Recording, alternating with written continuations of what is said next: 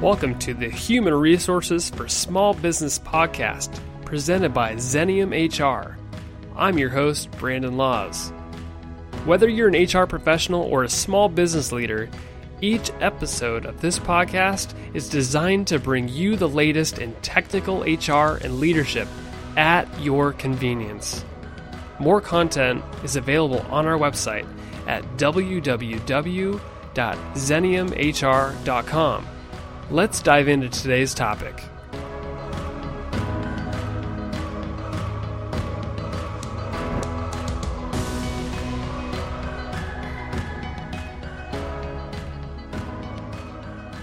You ready for this episode, Lacey? Yeah, let's do it. All right, this is episode number one hundred. We it's made exciting. it. What's What's really exciting is that you started it. Did I do the first one? You did the first one. We did employee handbooks. Oh my gosh. Why you should develop an employee handbook or what you need in it. Feels like a lifetime ago. It was. It was a lifetime ago. But uh, yeah, so thanks for the download today. The, Lacey Halpern's with me today. She started this podcast with me. She took a chance. Uh, we did Why You Need an Employee Handbook as the very first episode, and as we do episode number one hundred today, which is pretty exciting. I'm going to ask some rapid fire questions for Lacey. We're going to jump all over the place. I've categorized some of the questions that I have kind of prepared, but we'll see where this goes. Sounds are you, good. Are you ready? I ready think for the so. Challenge? Ready as I'll ever be. Let's talk about recruiting and onboarding first.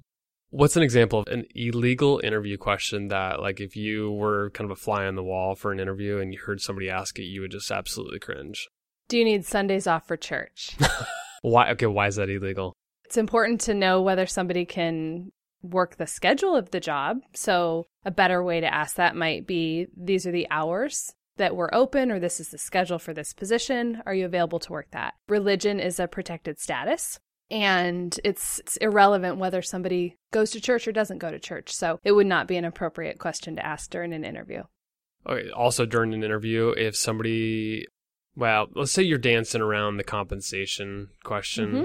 And as an interviewer, how do you get the point across, like, what's your desired salary? How do you ask that? I think just, just the way you said that. that. Yeah, yeah. What What's your expected salary range for this position? Typically, that's done, if you're doing phone screens, I usually see that done sort of in the beginning so that we've weeded out people that are maybe not going to fall within the range. And I'm also seeing companies be a lot more transparent in their yeah. job postings where they're putting it out there. Yeah, no doubt. I mean, it seems like it would be to the benefit, because that way, like, you're not wasting time.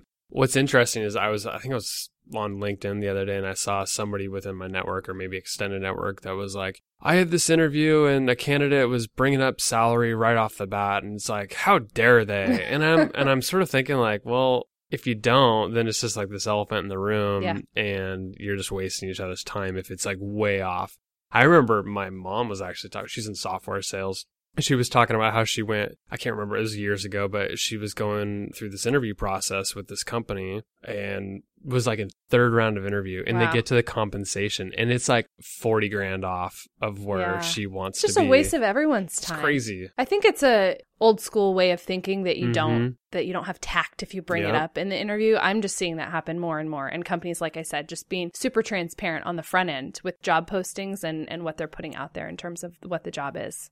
So being a marketer, I'm always thinking of ways to educate people in advance of the sales process. I think the recruiting process is no different. Mm-hmm. What's one way an employer can highlight the culture of the company before the interview process even starts? Oh, man. There's so many things that come to mind. The first thing that pops into my head is is doing a culture video. So we did, we one, did yeah. one, yeah. And I talk about that with my clients, and, and have had some clients that have dabbled in similar things. I also have a client that created not an employee handbook, but it's more company folklore and culture. So like a culture book that they use as their part of their recruiting process. I think your people is really your, your biggest asset. So your employees and what they're saying out in the marketplace. So really giving employees the language to be able to talk about what's it like to be an employee here, and giving them time to go out and network and, and talk with people in the community is important. The onboarding process, so like when an employee, you know, first day on the job, there's an onboarding process, hopefully. Mm-hmm. I think employers are doing this so differently. Yeah. Uh, there's this huge spectrum of, you know, people who have no idea what they're doing to employers who've got this onboarding process nailed down. What's something unique that you've seen and an onboarding process that just like would make the employee feel right at home. Like, this is the right choice. Hmm, something that's unique. Yeah, maybe a couple things. I don't know. Yeah, assigning a, a buddy to the employee that's not their manager. So they've got somebody to have lunch with, especially in the first week or so. Should it be the manager, though? I think or the manager maybe on the first day makes sense. And it obviously it depends on the kind of environment. If you're in a manufacturing facility and somebody's only got thirty minutes for lunch, are we going to take them out to lunch? Maybe. Maybe that would be unique for that industry. Might, Probably might pretty, yeah, yeah, pretty unheard of. In our kind of environment or some of my more tech companies, going out for ninety minutes, you know, for lunch isn't a big deal. So that doesn't necessarily set them apart. I think whatever you're doing, having a process, knowing who's responsible for what is so important, even if it's not this super detailed, you know, all planned out for the full eight hours of the first day. As long as whatever you're going to do is planned out, that's better than nothing, I think. So just making sure that people know who's doing what parts of that first day with that employee is critical. Let's talk about a couple kind of basic H R questions. Well, let's go back to the roots on this one. Employee handbook. What's like one really common thing that employers get wrong? I think as an employer grows, not paying attention to the laws and statutes within their sometimes city or state that impact them as they grow is something that employers often miss just mm-hmm. because it's out of sight, out of mind. So as you grow and become a bigger organization, different laws start to apply to you. I, I want to add something, and this is on the uh, other side of the spectrum of, of what you just mentioned. I actually, one of your clients, Metal Toad Media, if I can name them, they um, saw it as an opportunity to highlight their culture and who they are a little differently. And I think employers are starting to see the employee handbook that way. So I think if, if there's one common thing that employers miss, it's that they don't see it as an opportunity. Yes. Yeah, I think you're right. And really just using it as a tool to get policies and procedures out versus talking about company culture and history and yeah. why it's the so great to the, work here. Because the policies are bare minimum mm-hmm. versus highlighting the other things, like what makes us different, like what we believe in, those sort of things. That's the opportunity to really start integrating your culture and your beliefs. And getting boilerplate language, you know, if it's whether it's from a law firm or from another company that you borrowed the language from, whatever it is, it should be custom, and trying to make it, you know, employee friendly and easy to read is really important. And we're seeing a huge shift to this more progressive language. We all make them. Bad hires. Hmm. Yes, when, the bane of my existence. When you make a bad hire, and it's not necessarily you make a bad hire, but you know, your, one of your clients makes a bad hire or somebody in the organization makes a bad hire and everybody knows it. Mm-hmm. What's the most humane way to make that separation? I think being honest, it just goes such a long way. And from the beginning, don't wait until, oh, we, we have a ninety-day introductory period and it says that in our handbook. So on the ninetieth day, here's your final check. You know, that That would not wow. be what I would recommend. No, because that's, that's a surprise, right? Exactly. Yeah, it should never be a surprise. So having the ongoing conversations, especially if, if it's, you know, in the beginning of the employment, hopefully as part of your onboarding process, you've got regular scheduled check-ins on progress and training and development. So inside of those conversations, you're having that conversation. Because ideally, and most of the time, truly, both people are feeling it, the employee and the employer, that it's not a good fit.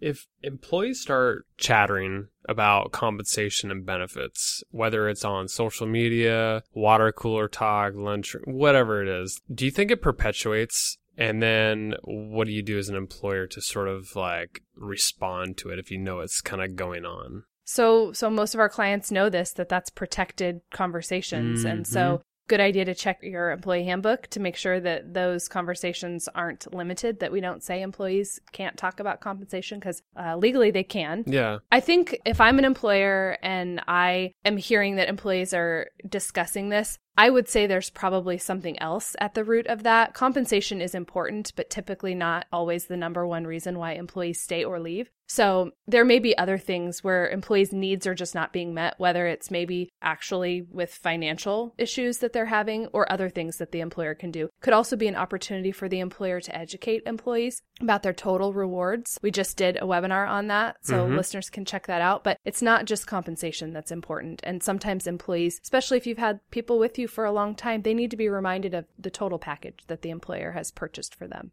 What's a big gap in H R that employers are often missing? I think the culture piece. There's been such a shift to having H R sit at the leadership table and, and working with business owners because it's just so connected, but paying attention to not just the compliance side of things, but the, the people side of things and culture. And especially with, in Oregon, a three point eight percent unemployment rate, the talent crisis that we're in, you've got to hang on to these these top performers and, and really embracing the culture that you have and continuing to grow it.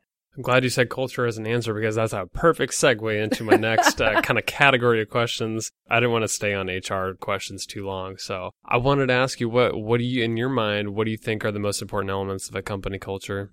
I think leadership that has integrity, mm. does what they say they're going to do. I think a company that is transparent, you know, with the areas that it would be appropriate to be transparent with. And I think in a, an environment where employees assume good intentions of one another and have each other's best interests at heart. Those are the things. And yeah. It's funny. I mean, I'm describing what it's yeah, like well, to work you're, here, you're but just, you're describing yeah. behaviors as well. Right. So I think what I would say in response to that is like every culture is different in how people behave. Those are those are pretty standard, I think, for for probably healthy leadership and company culture. But I think for every company, they probably need to define what those behaviors look like and what they want, and then they just they need to integrate it. Right, and things that are unique too, because you know, just just making sure that you've got differentiators. You know, for us, it's just having flexibility and, and understanding about. You know, we're we're people with families too, and so that is just so appreciated by the folks that work here at Xenium, and and I think. Some of my other clients, they all have different unique things that they're doing. What's a team building program that you think would get employees from different departments working together and more comfortable with each other? Oh, wow. That's a great question. Um, You're on the clock. I think well, the first thing that comes to mind is some type of activity or assessment where folks can sort of see how they're similar and different from their coworkers. So there are communication assessments out there, things like StrengthsFinders or yeah. D I S C. When you integrate something like that, that's an actual tool that's been tested and and really has been proven to work, you can see how similar you are yeah. and find things that you relate to with coworkers. Also, just making sure that teams are cross-functional, especially when you're doing the work in an organization. So whether you've got an initiative or a task force or problem that you're trying to solve, getting all the people that might be impacted by that around the same table and encouraging collaboration versus, you know, you can take people out for pizza, you can go bowling, we can do an activity in a company meeting. That's not the stuff that sticks. It's the things that are integrated into your actual day-to-day work and your people practices that actually make a, a difference. When you, when you said assessment early on in that response, I was thinking of the D I S C assessment that we did as a team a while back. We're um, Susie Allgood on our team and who's been on the podcast several times. She's uh, D I S C certified, so she goes out and trains for our clients, and she's done it internally a lot. That always sticks in my mind as being one of those things where I'm like, I feel like I know these people across our company, even if I don't work with them. I feel like I know them a lot better because I've seen where they're kind of plotted along the D I S C spectrum, and I know like, oh, wow, I pair really nicely with this person, or I just got to look for this tendency here, and and you just... You start to figure out how to work with people. Yeah, and you work gets done more efficiently. It impacts the bottom line for the organization. And I also think that it helps us extend a little bit of grace to people that are maybe just different than us. They communicate differently and gives us common language so that we can just communicate about our differences and where we're at more easily. You touched on this just a, a little bit. I want to pull the thread on it. Would you rather spend time doing like kind of fun activities, team building stuff, or do you think their culture, especially developing it, is more about integrating, you know, the belief systems and just sort of those intangibles into the people processes? What would you spend more time on? If you're like, if you're an employer and you're like, oh, I want to build a culture, do you spend it doing pizza parties or do you spend it doing... you know, assessments and trainings and... Absolutely integrating it into your people practices. The other stuff, in my opinion, is fluff. Yeah, and I think so too. It's fun. I think you need to do it. I think but... you can do it, and I think it's a nice outlet for people to be able to get out of the office and spend time together. Company-sponsored events like that, maybe even empowering a group of employees if you've got a some type of committee or something, that they're empowered to plan that stuff so that the senior leadership team can be focusing on really that strategic yeah. culture integration is important. But if you've got limited resources, I would be investing my time into integrating, you know, the company values into people practices. I love that word you used, investment, because I've, that's what I've felt it is. When you do, and don't get me wrong, I love the fun activities. Like I wouldn't Like, I wouldn't want to be at a company if you didn't do those things. I, I just think it's come secondary to the other pieces because it truly is an investment. You could do like a little pizza party and you can keep doing them. But like once the money runs out for that activity or the activity's over, you just kind of get back to business as usual. And if nothing's fundamentally changed in the work and how everybody treats their work and how they treat each other while working, I don't feel like the fun stuff makes a difference. No, it's it becomes insignificant. Yeah. I agree. All right, I want to shift to management a little bit. So you manage several people, mm-hmm. right? And and you've worked with clients that manage lots of people. What's your favorite question to open a one-on-one with?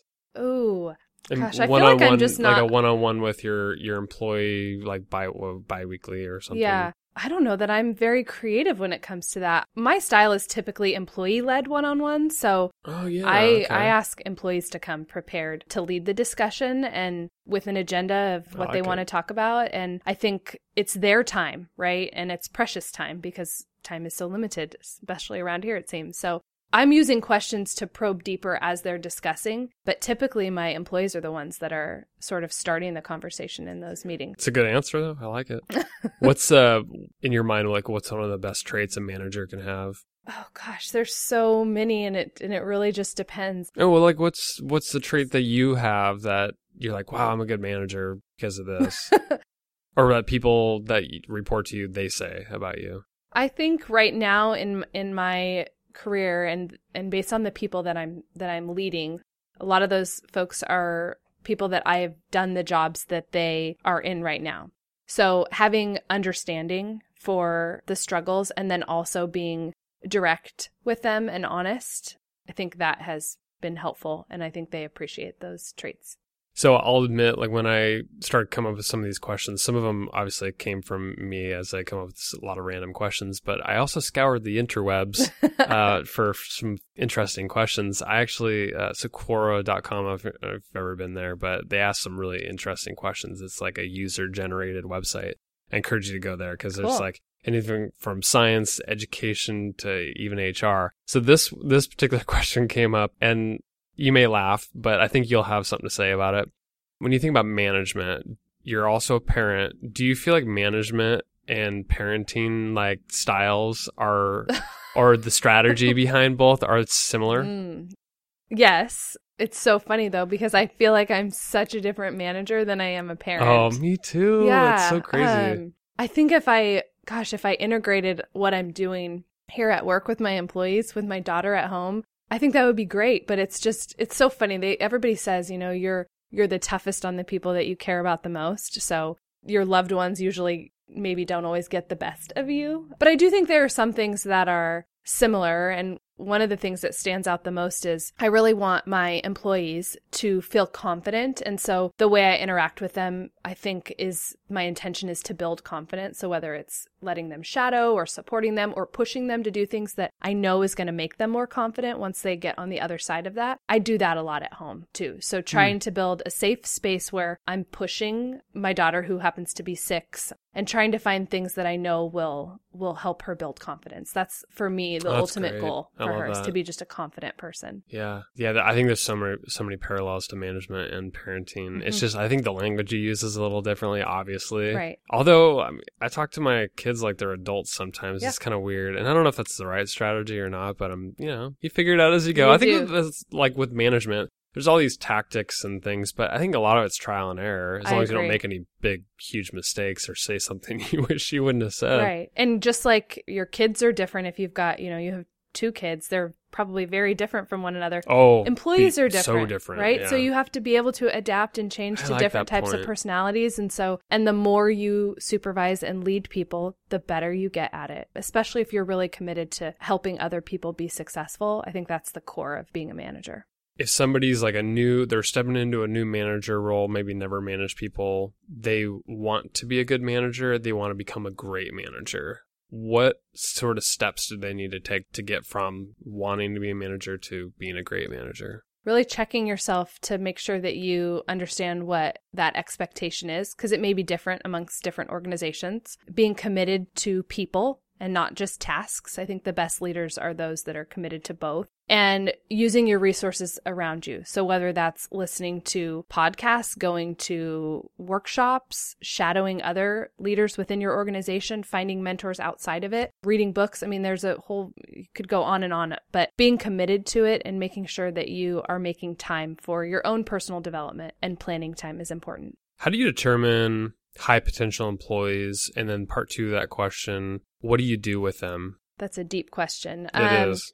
I think in terms of figuring out if someone is high potential, you know, it certainly depends on the role and the expectations. But for me, I think ha- having someone who has the desire, so there's this, you know, earnest, excited behavior that they're demonstrating about learning and growth, and the aptitude. So it's one thing to be, you know, I would love to be a doctor in a hospital. I don't have the aptitude for that. Science, not my thing. So having both of those, I think that's that's how you can determine it, you know, and then what to do with that, nurture that, spend time with that person, push those people, work with them on a development plan. And all of that's going to be custom, right, based on the person and, and what it is that they're aspiring to do. So with a high performer, you have, you know, high potential, probably a producer, all those things. And then you got the low performer. Who do you spend more time with? I think most people spend most time with their low performers. And then the high performers like, ah, oh, somebody's not paying, t- they're not yep. paying attention to me. They don't want to grow and develop me. And then they leave. Yeah. And right? I, I would say there's, there's a balance. You have to spend time with both, but I would encourage managers to really think about the time that they're spending with their, you know, both the low, the, the folks that are right in the middle, just plugging along, because we don't want to lose those people either. And there may be people who just want to keep doing what they're doing and don't have aspirations to grow or move. And that's just fine. So having a balanced approach to your time um, is important. You mentioned every person, every employee is a little different. How do you find out how they like to be managed? Ask. Just ask. Seems simple enough. Yeah. Ask and pay attention to the cues that you're getting. If something that you're doing isn't working, if it's not working, check in on that. Just having an open, transparent dialogue is so important. And you can't do that if you're not having, you know, regular check-ins with your people. I'm going to wrap up with trends, you, and the future. Okay. So what's one thing that you want to improve on this year? My leadership skills. Really just... Be specific um, on that. I, I think I have great skills in terms of working with my direct reports. I think what I'm really focusing on at this point now is stepping into a leadership role within the company and helping to be able to make decisions that our organization is making and, sure. and having a voice for that. So working on business acumen and just my confidence when it comes to sitting at the at our leadership table. What's one way like technology is going to impact H R? Oh my gosh, there's so many ways. I think things being self-service and having employees have access to their information, updating information, managers having access to things like performance management systems, like at the push of a button. Everybody wants things quickly and in real time. And I think that's what's going to shift is having things be more accessible. What will H R administrators be doing if that job sort of still exists? If the menial type of tasks like time cards and employee files and just updating records and those sort of things, if those are automated on a kind of a self, self-service sort of model, what happens to that t- sort of position? I think there will always be a need for someone to maintain electronic data. So for the folks that like that and appreciate that side of H R, I don't know that that will necessarily completely go away. But I think just this shift to H R really being on the leadership team, making business decisions that impact the bottom line, focusing on talent management and culture is really the wave of the future, I think, for H R. What's the future? Since we're on this topic, I'm curious. I always like to ask people, what's what do you think about where work is going in the future? I mean, it's obviously technology. It's uh, it's a beautiful thing, but it could break down a lot of existing jobs that we have, but it's just, it's reallocating them to different places. Yeah. What do you think the profession of H R, even some of your clients and like the type of jobs that they have, what happens? I think there will be some industries that are going to be more impacted. I think about manufacturing and uh, maybe even some technology jobs as technology grows and changes. I think H R will always need human beings to do this work because if we turned this industry into a, a machine, I think all the work that folks have done in the last ten years, especially to improve workplace culture, it would go away. And I just don't see that happening. What does the future of the workplace look like from uh, an aesthetic standpoint, from the way we operate and work? What, what's your thoughts about And it's going to be different for every industry, of course. Manufacturing, you're probably still going to have to be on the floor, right? Production, still on the floor. Knowledge worker, yeah. What does it look like? It could be different. I think we're just seeing a, a lot of, you know, with my clients' requests for this work from home, compressed work weeks, more flexible schedules, split days where you might have seen a split shift maybe in a retail environment, but employees in professional services asking for split shifts to work when kids are in school, get them home and off the bus and have dinner and then work again in the evening. So that actually goes to show, like, the we talked about the work-life integration versus the flexibility. That goes to show that, like, people don't mind working all the time. They just want to be able to be able to take part in their own life yes. as it happens throughout the day. They don't want, like, nine to five, it has to be work right. time. Like that, I think that day is kind of come and gone. Yeah. I think the way that I would say it is people want to be a participant in their life. And in order to do that, employers are being asked to be more flexible. And sometimes it doesn't work, but when it can, I think it's a win for both sides. If the forty hour work week is changed, is it at the government's hands, like mandated, or do employers start to say, you know what, this this flexibility, this work-life integration matters, and this is what people want, so we're going to now start shifting it, and people start catching on? Oh, man, I think it could be both sides. It could be, you know, there's always going to be rules that govern overtime and rest and meal periods and that kind of stuff, and that obviously comes from regulations, governmental regulations. I think employers that want to stay competitive and have an eye on talent management, they're going to have to get creative before any regulations come into place, especially when we talk about unemployment rates and how difficult it is to attract and retain good people. Do you think that employers will reduce from forty hours? Do you think that forty hour work week? I don't know. Do you think I haven't heard anything about any employers doing that? I just hear people all the time talk about how, you know, other countries are doing less you know, hours, six hour days or whatever, yeah. or I four think... days on or... I think I would encourage employers to think about how to get creative maybe with yeah, that forty hours that I'm they've got. And, you know, especially for your exempt workers that are often working more than forty hours a week, how can we be even more creative than we are? It's not enough to say it's three thirty and your kiddo's got a T-ball game. You can go ahead Absolutely. and leave early. We've really got to get ahead of this. And what better way than to ask your employees what they want? Yeah. And so I'm getting a lot of requests right now to do surveys or stay interviews, focus groups to find out how do we retain and keep these great employees people. Employees may want something. They like if you have a workforce, you may have a set of employees that, that want what you're describing, and then others may just want a standard nine yep. to five. How do you accommodate all that? I think you you evaluate, does it have a business impact? And is that impact negative? Can we still get the work done? Are we serving our, our customers? And if you are, then it seems to me that it would be an easy yes. If there's an impact, maybe it's not a financial impact, but there's a cultural impact. Like if everybody worked from home and there was no team collaboration, that maybe wouldn't work depending on the organization. So I don't think that it has to be a one size fits all for all employees. And honestly, what worked for me seven years ago before I had my daughter wouldn't work for me now. And maybe once she's older and driving and I'm, you know, it could be different. So just being nimble and flexible is, I think, going to continue to be important. Avery's what, six, seven? Almost seven. She'll get her license in Ugh. less than ten years. My guess is by then sh- she won't have to learn how to drive. You don't think so? I don't think so. I think self-driving cars oh, and I, I think it, and it could change work. It could change could change everything. You know, it could just change everything. Your worry as a parent having a driver or, or letting her drive with friends or whatever. I I don't know. I, I'll be curious, but I just hear a lot about the self-driving. We'll have to listen to this this hundredth episode you, in ten yeah, years together. Listener, I know these listeners will will hold me to this if if I'm wrong in the future, but I I'm curious. By then, I I think we won't have to worry about it. Um, what's Let's stick with federal if we can, but what's one compliance-oriented thing at the federal level that you're, is on your radar and the radar of employers? Healthcare reform.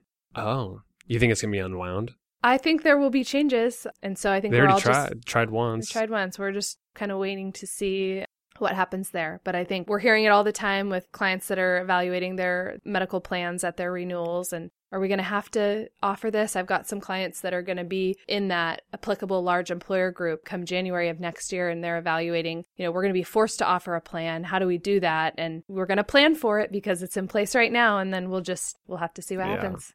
In my experience, and I mean, in the experience of everybody, I just, I tend to pay attention to it. It just seems like nothing ever gets repealed or retracted. Not the government right. always gets a little bit larger. You like got to feed the beast, you know?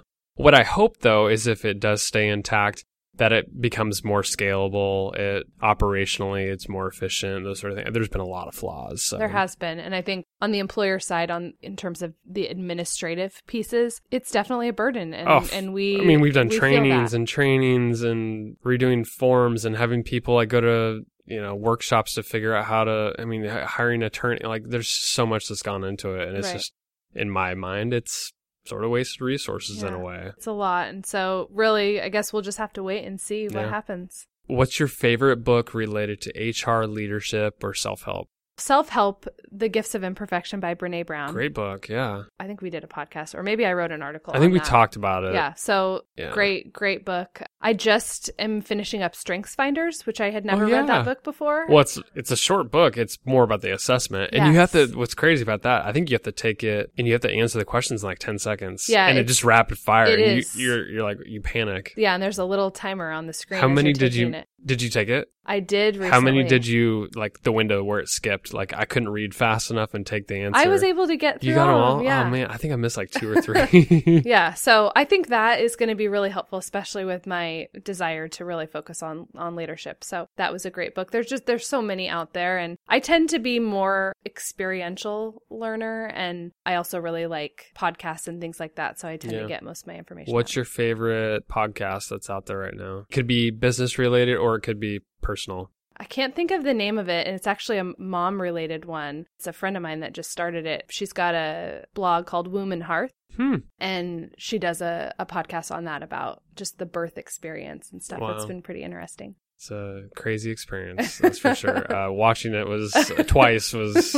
It's intense. Uh, it's it's I women go through a lot. Let's let's just put it that way. Yeah. I'm gonna I want to close it with this for the working parents out there. What's one thing you've learned about just being a working mom and you know having to be there for your family, but also having to be there for your company, your clients, your employees, coworkers? Two things. One, there's no such thing as balance. So saying work-life balance does not exist. It's like you're either in it or you're out of yeah. it. Yeah. So I I try to think about it more like how can I integrate the two so that one is not ever more important than the other, but that both are getting what I need. And then the other thing is just grace for myself, that there's only so much of me to go around, and having good skills about prioritizing what's most important. And ultimately for me, family is first. And I have set some pretty clear boundaries with clients, with Xenium, with my family about how I'm going to make that work. And so far, the last ten years, it's worked really well. Good for you, Lace. We made it. one hundred episodes. Uh, we're going to awesome. keep on going. You know, one thing that's been happening recently is we've had a lot of people, and I think it's because I've been mentioning it, but I love it when people reach out on LinkedIn and just say like how you're listening, you know, what impact it's made, what kind of topics awesome. you want to learn about. And some people recently have said like, hey, I listened to you on the commute, my train commute or my car commute or my bike ride, not bike ride, but walk or whatever, however they're getting to work. And that's just cool. I like hearing that. Me so too. Continue to, to reach out and connect with me. I'm totally open. I'm not some robot behind a podcast mic, and we're we're people. We like yes. to connect with yeah, that would be awesome you. If so, people did that. Lacey Halpern, as always, thank yeah. you for being part Thanks of the podcast. Thank again. you for being on like fifteen of the first hundred episodes yes. or whatever it has been. You've been a rock for us, and it's it's always fun to get I your love perspectives. Doing this, so. Thanks. Yeah, have a great rest of your day. You too. Thanks for listening to the Human Resources for Small Business podcast. Subscribe to this podcast and leave us a review on iTunes, Stitcher, or wherever you listen to podcasts. Also, be sure to check out our blog at www.xeniumhr.com forward slash blog and follow us on Facebook, Twitter, and LinkedIn to hear about the latest in H R and leadership. The information on today's episode is for educational purposes only and should not be taken as legal or customized advice for you or your organization. This podcast is hosted and fully produced by Brandon Laws, that's me, and created and owned by Xenium Resources, Incorporated. For more information or to contact us, visit w w w dot xenium h r dot com.